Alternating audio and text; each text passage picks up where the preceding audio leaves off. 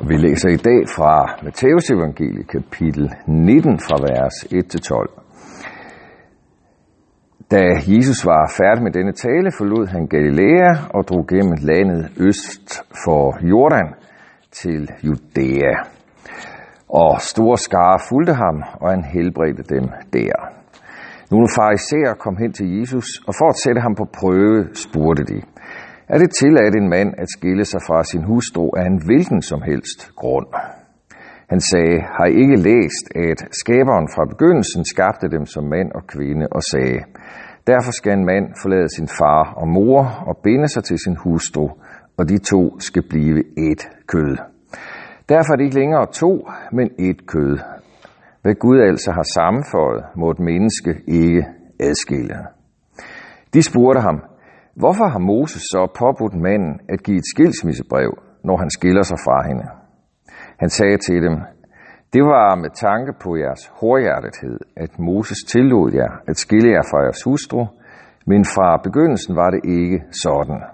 Jeg siger jer, den, der skiller sig fra sin hustru af anden grund end utugt og gifter sig med en anden, begår ægteskabsbrud. Hans disciple sagde til ham, hvis mandens forhold til kvinden er sådan, så er det bedre ikke at gifte sig.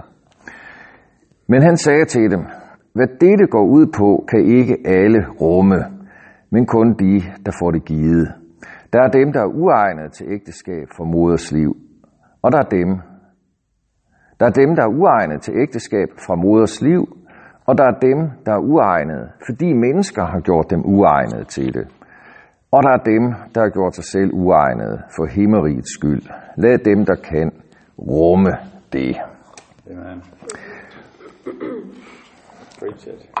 På det her tidspunkt i evangeliet, der er Jesus på vej op mod Jerusalem, og han stiler imod den mest ultimative selvfornægtelse og hengivet og smerte.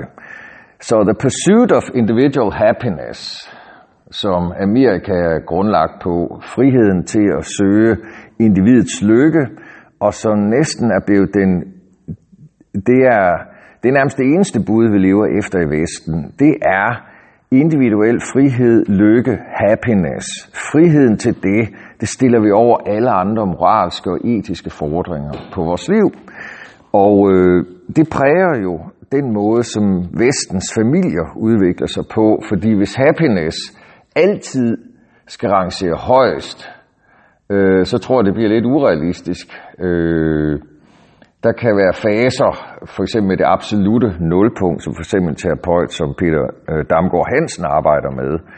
Der er det absolute nulpunkt. Det arbejder han med i sin terapi for ægtepar. Så der er ikke følelser af happiness i alle faser. Eller som en præst sagde til mig, til, til mig på et tidspunkt, jeg er blevet skilt og gengift med, min, med den samme hustru inden for ægteskabet syv gange i løbet af vores liv.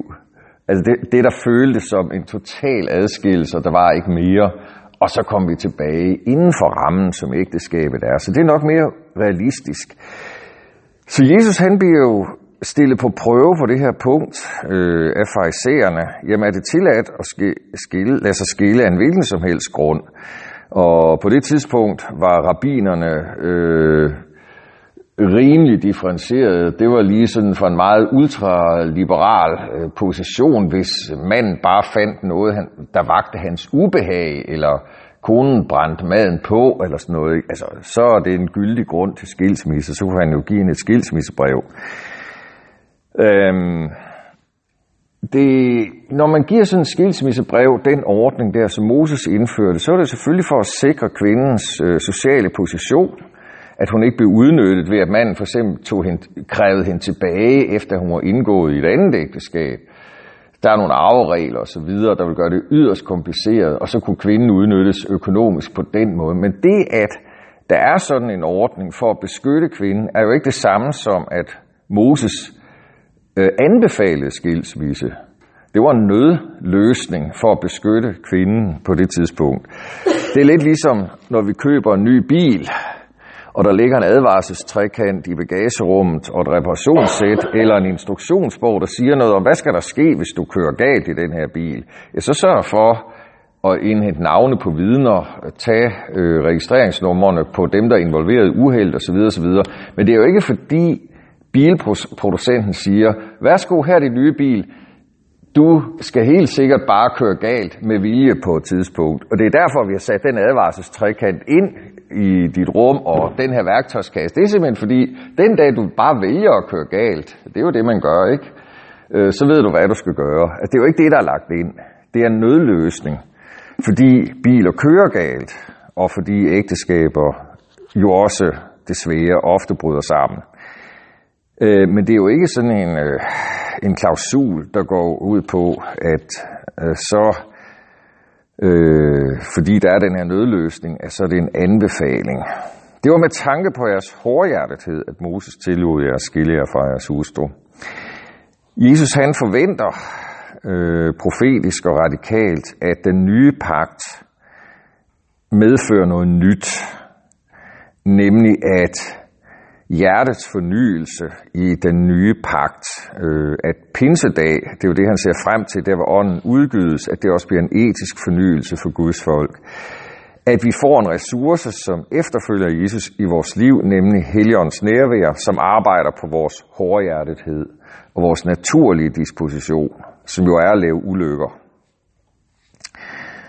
Øhm, han er også mere øh, nuanceret her i Matthæus 9, øh, i forhold til Lukas og Markus, der er øh, en grund til både at lade sig skille og gifte sig igen. Øh, han siger utog til at porneje, utroskab. Øh, men det er interessant, disciplenes reaktion på Jesu fordring. Han, siger, han siger, og man skal tænke på, at det er nogle unge mænd i en kultur, hvor man begift gift, inden man var 20 år.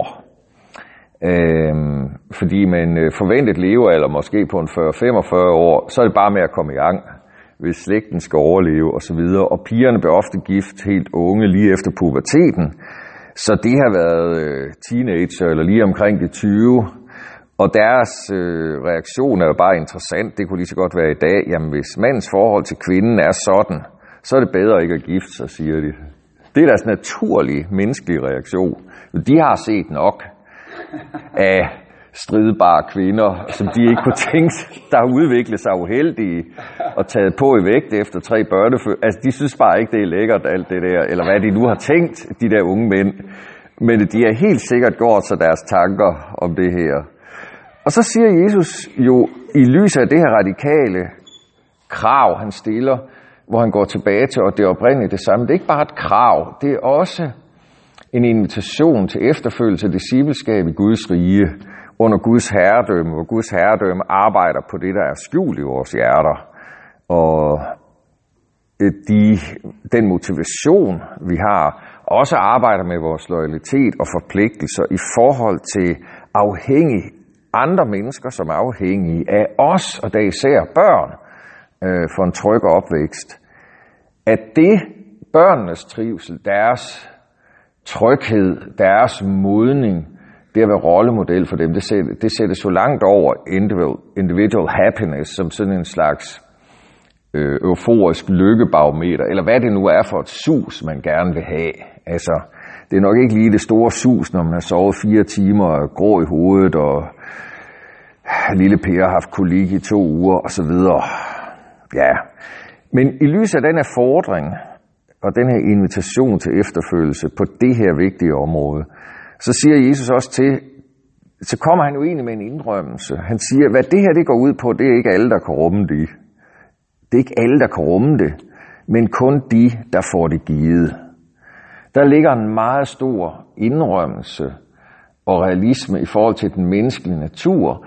Det her, det er umuligt for mennesker, det er kun muligt for Gud. Det, det er derovre i den kategori, vi er at hvis der ikke er noget andet, der arbejder i os end vores egne ressourcer, vores egne løsninger, vores egen kraft, øh, hvis vi ikke kommer ind i Guds sfæren, ind i Guds rige, Guds herredømme, hjertets fornyelse og får alting af Gud, hvis vi ikke får det givet der, så kan vi simpelthen ikke rumme det. Øh, det er for stort et krav. Vi kan ikke rumme det. Hvad det, det går ud på, kan ikke alle rumme, men kun de, der får det givet. og så kommer han jo også øh, med nogle rimelig kryptiske udsagn her. Han siger, at der er dem, der er uegnede til ægteskab. Øh, nogle er født sådan, andre er blevet uegnet, fordi de er blevet gjort uegnet til det. Og andre er uegnede for himmerigets skyld. Og øh, jeg mener, at grundteksten her, det er den bogstavelige oversættelse af uegnet. Det er simpelthen, at man er blevet kastreret som mand. Ikke? Så man har simpelthen mistet seksualdriften. Øh, så man går rundt, og det er ligesom kastralsangerne, mænd, der synger med lyse stemmer. Øh, fordi man foretrækker en, en, øh, en mandstemme, der ikke er gået overgang. Så man kan lige frem være kastralsanger, eller du kan være ansat i betroede stillinger, for eksempel et hof, en, øh, en fyrst eller en konge kunne have tillid til en kastreret mand, altså en eunuk, fordi øh, så gik han da helt sikkert ikke i seng med dronningen, eller øh, lavede hankepanke rundt omkring i gemakkerne. Så kunne han have en betroet stilling, fordi seksualdriften, den kom aldrig i vejen. Ikke? Han kunne heller ikke forføre os øh, til at blive kontraspion eller sådan noget. Det er jo altid det, der gælder i 007-filmen. Der udnytter man jo netop seksualdriften blandt spionerne til at blive utro over for den kaldelse, man egentlig har. Øh. Så han siger, at der er simpelthen nogen, der er uegnet til ægteskab fra moders liv. Så Jesus er, her er det ikke i bogstavelig forstand kastreret, men der er simpelthen nogen, der er indrettet sådan, øh, måske nærmest aseksuelle, født sådan, øh, øh, eller ikke har en præference, der gør, at ægteskabet er noget, som de higer efter. Øh, der er nogen, der er uegnet, fordi mennesker har gjort dem, har gjort dem uegnet til dem. Altså, de er blevet kastreret.